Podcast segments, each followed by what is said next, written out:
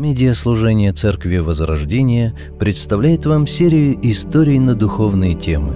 Все рассказы носят художественный характер, но содержат драгоценные истины Слова Божьего.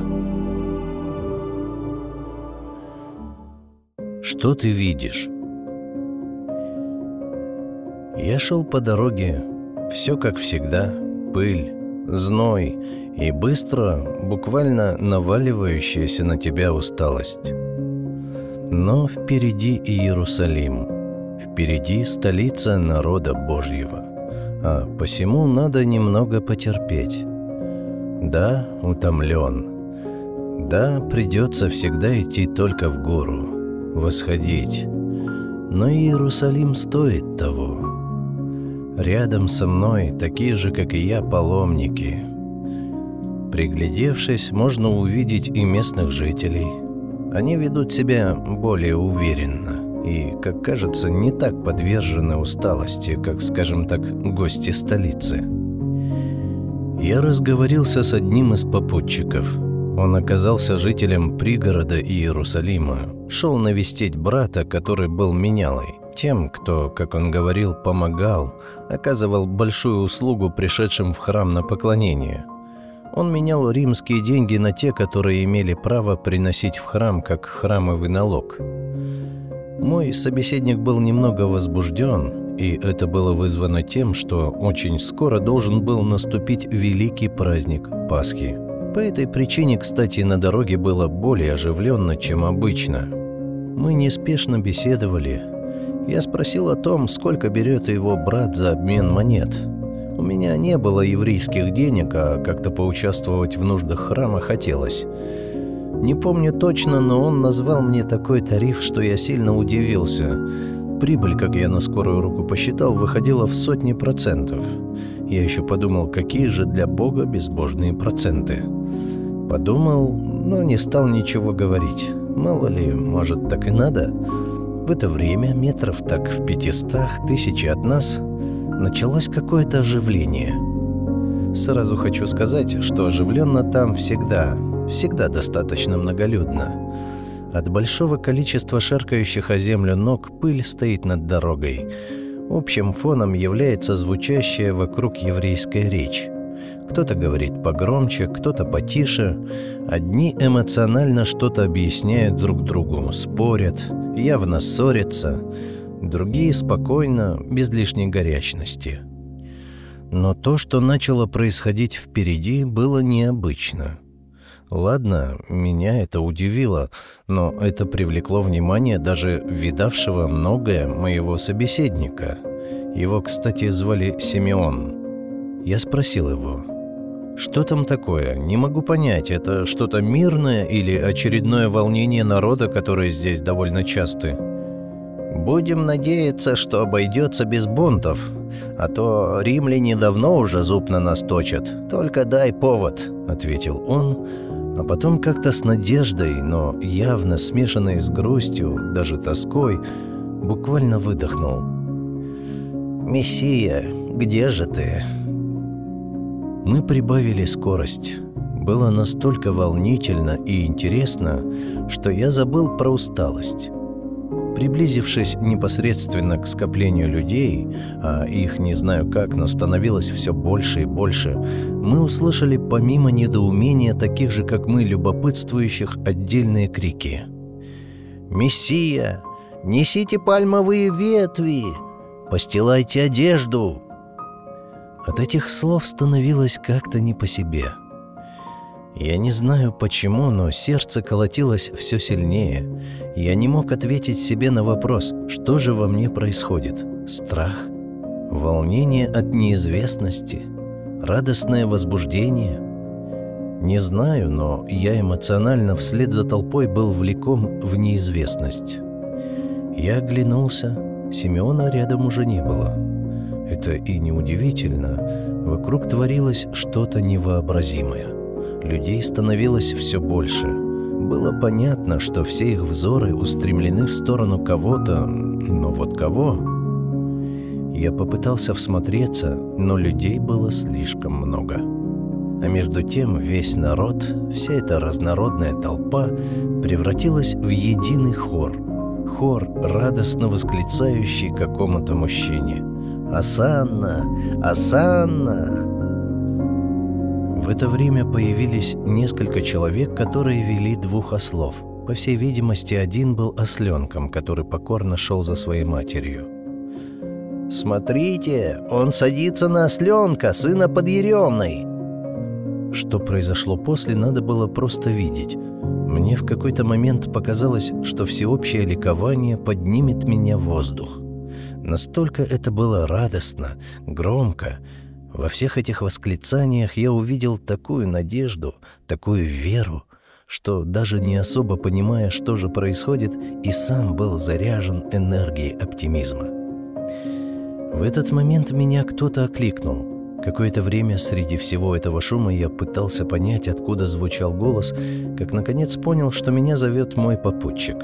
Он махал мне рукой и звал подойти к нему.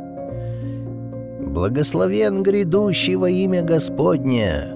Спаси нас, сын Давида!» Крики стали настолько громкими, что я не мог уже различить слов что-то кричавшего и махавшего мне попутчика. Наконец я буквально продрался к нему сквозь ликующую толпу. «Дождались! Аллилуйя! Дождались, мой друг! Небеса не остались глухи к нашим воплям, как и во времена египетского плена! Он услышал нас! Он услышал нас!» Взахлеб выпалил Симеон. «Что происходит? Объясни! Это какой-то конец света! Все здесь как будто сошли с ума!» В свою очередь уже выпалил я. «Он пришел! Смотря мне прямо в глаза, сказал уже, как мне показалось, мой друг. «Кто? Кто пришел?» – нетерпеливо переспросил я. В этот момент он подошел и обнял меня. В этом спонтанном действии было что-то очень искреннее, сердечное. Он как будто освободился от тяжелейшего бремени, тяготившего его всю жизнь. «Мессия! Мессия! Наш царь, сын Давидов! Пришло, пришло избавление! Посмотри!» В этот момент он указал рукой на мужчину, на вскидку лет 30-35, который, сидя на осленке, двигался в окружении восторженной толпы к Иерусалиму. «Это он, Иисус из Назарета!» Он принесет нам свободу. Наконец-то мы свергнем власть этого ненавистного Рима. Хвала небесам! Как этот мужчина сможет свергнуть эту военную машину? Рим ведь это же не шутки, усомнился я. Так же, как и Моисей, когда мы вышли из Египта. У нас не было оружия, не было навыков ведения войны, у нас не было ничего, кроме отчаяния, страха и Моисея. Вот и сейчас мы подавлены, нас угнетают, но у нас есть Мессия». С чувством собственного достоинства, высоко подняв голову, провозгласил Симеон. Меня все же что-то смущало в происходящем. Невзрачный мужчина на ослике разгромит Рим. Рим? Да ладно, перестаньте. Ну, пусть не один, Вокруг него постоянно крутились еще, судя по всему, особо приближенных к нему человек так 10-15. Но это все. Что это против Рима? Да и не похож он на полководца. Достаточно добродушный, сидящий на ослике. Нет, что-то здесь не вяжется. Я решил попробовать подойти поближе и рассмотреть мужчину, которого все называли Христом, получше. Не так просто, да и не прям быстро, но я все-таки пробился в первые ряды восторженной толпы. Перед моим взором предстал мужчина, как я и говорил, лет 30, больше даже к 35. Я попробовал его как-то описать, подобрать слова, какие-то прилагательные, но обратил внимание на то, что у меня ничего особо-то и не получается. Два слова крутились у меня на языке – Ничего особенного, обычный еврей. Если присмотреться, то можно было увидеть отпечаток глубокой скорби. Ему явно были знакомы болезни. Проходя мимо, я бы даже и не обратил на него внимания. Ощущение, что он из тех, кого, как говорится, ни во что не ставит. Когда я его разглядывал, а делал я это, можете не сомневаться, заинтересованно, у меня возник образ ростка из сухой земли. Не было того, что привлекало бы к нему. Чего они в нем нашли, подумал я. С таким ощущением я бы и был поглощен ревущей, как мощный шторм толпой, если бы наши взгляды не встретились. О, поверьте, в этот момент что-то произошло. Я вдруг почувствовал, что он меня знает. Знает не как мы, когда видим человека. Вроде как знакомое лицо, а кто это, понятия не имею. Нет, здесь другое. Это трудно объяснить, но он как будто знал обо мне все. Не только все, что касается внешнего, но и душу мою, сердце, чем живу, чем я движим. Другого стошнило бы от этого знания, ибо грешен, признаюсь, а он нет. Он не так. У меня было четкое ощущение, что он принимает меня, заинтересован. И это было странное, но очень доброе чувство. Наши взгляды пересеклись буквально на пару секунд, но мне показалось, что этот момент длился гораздо дольше. Это можно сравнить с добрым, теплым, законченным разговором. Мы как будто поговорили с ним. Вот такой осадок остался у меня внутри.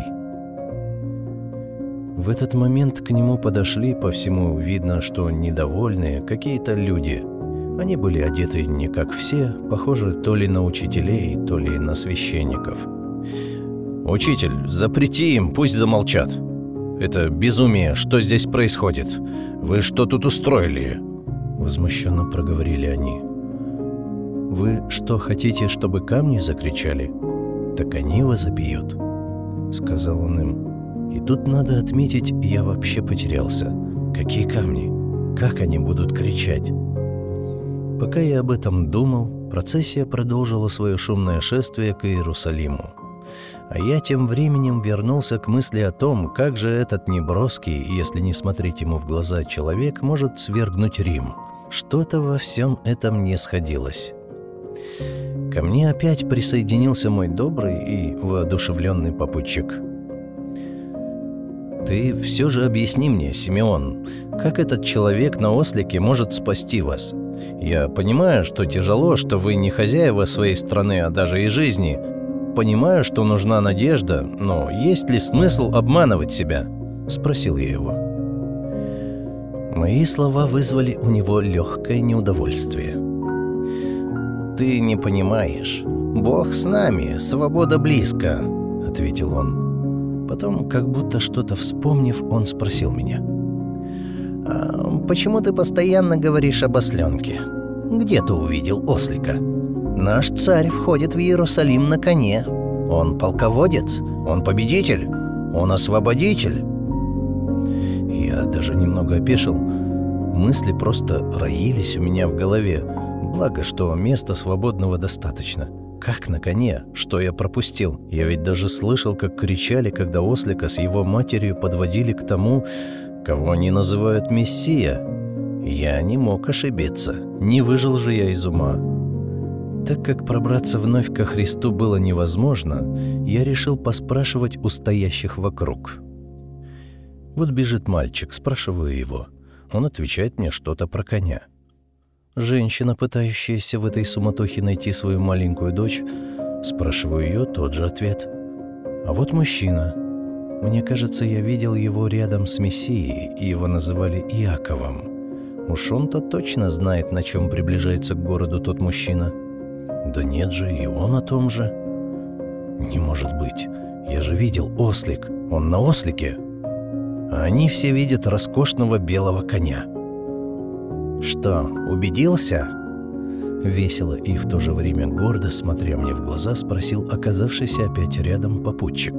Это он, я тебе говорю, это он, наш Мессия.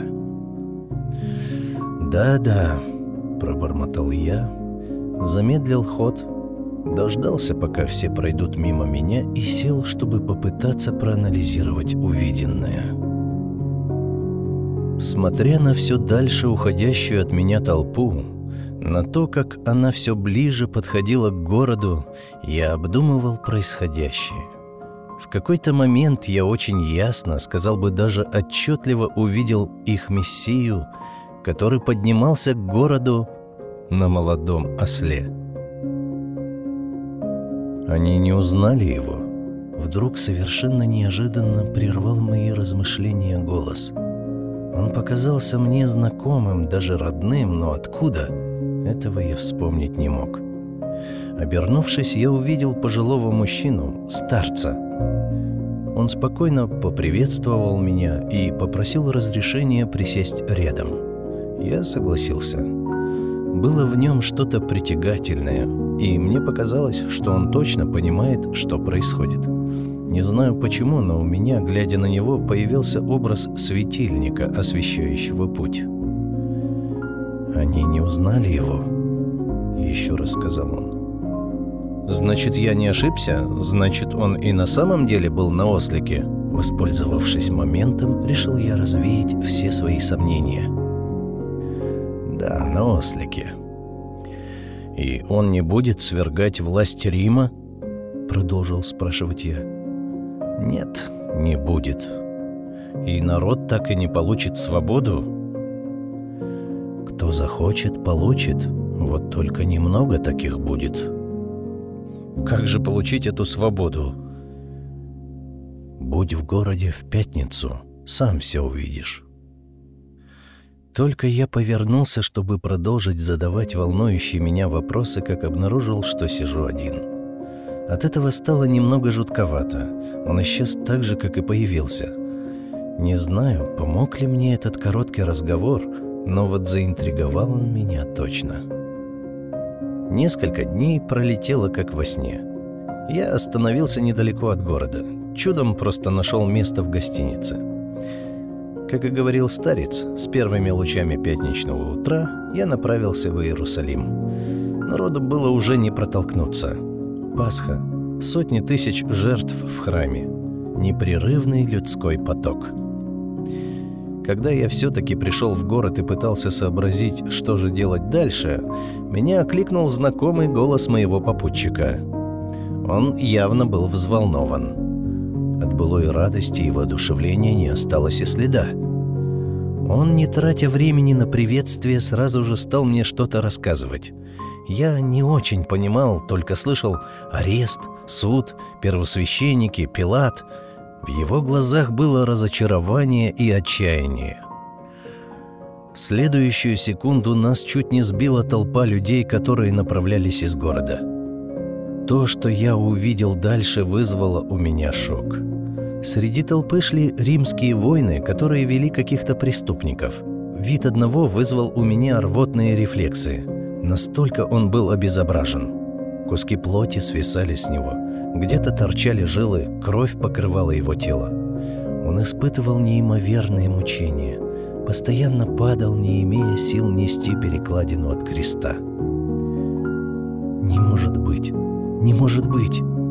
Я узнал Мессию того, кто на молодом осле входил в Иерусалим. А теперь, теперь все изменилось. Не осталось криков «Асанна», слышались только режущие слух вопли «Сдохни, смерть ему!».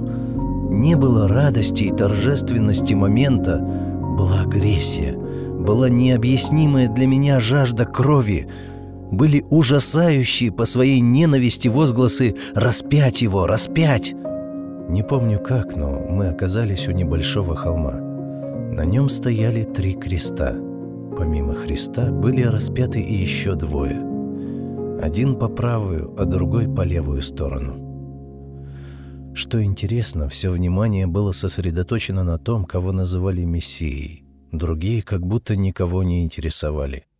Несмотря на то, что он с трудом дышал, что в нем было трудно узнать человека, Сострадания к нему в толпе я не услышал. Наоборот, было ощущение, что собравшиеся все больше и больше пропитываются злобой и ненавистью к нему. Я такого не видел никогда. Когда был поднят крест, толпа начала осыпать его проклятиями. Вы не поверите, но и Симеон, тот самый мой попутчик, присоединился к общему хору хулы и проклятий. Я смотрел на него и не мог поверить. Как? Несколько дней тому назад я видел совершенно другого человека. Радостный, полный надежды и веры. Здесь же был озлобленный, полный ненависти и презрения. Он вместе с другими со стервенением вопил «Будь ты проклят! Умри!» Я попытался остановить его, но по его взгляду понял, что лучше этого не делать. Дальше все было как во сне.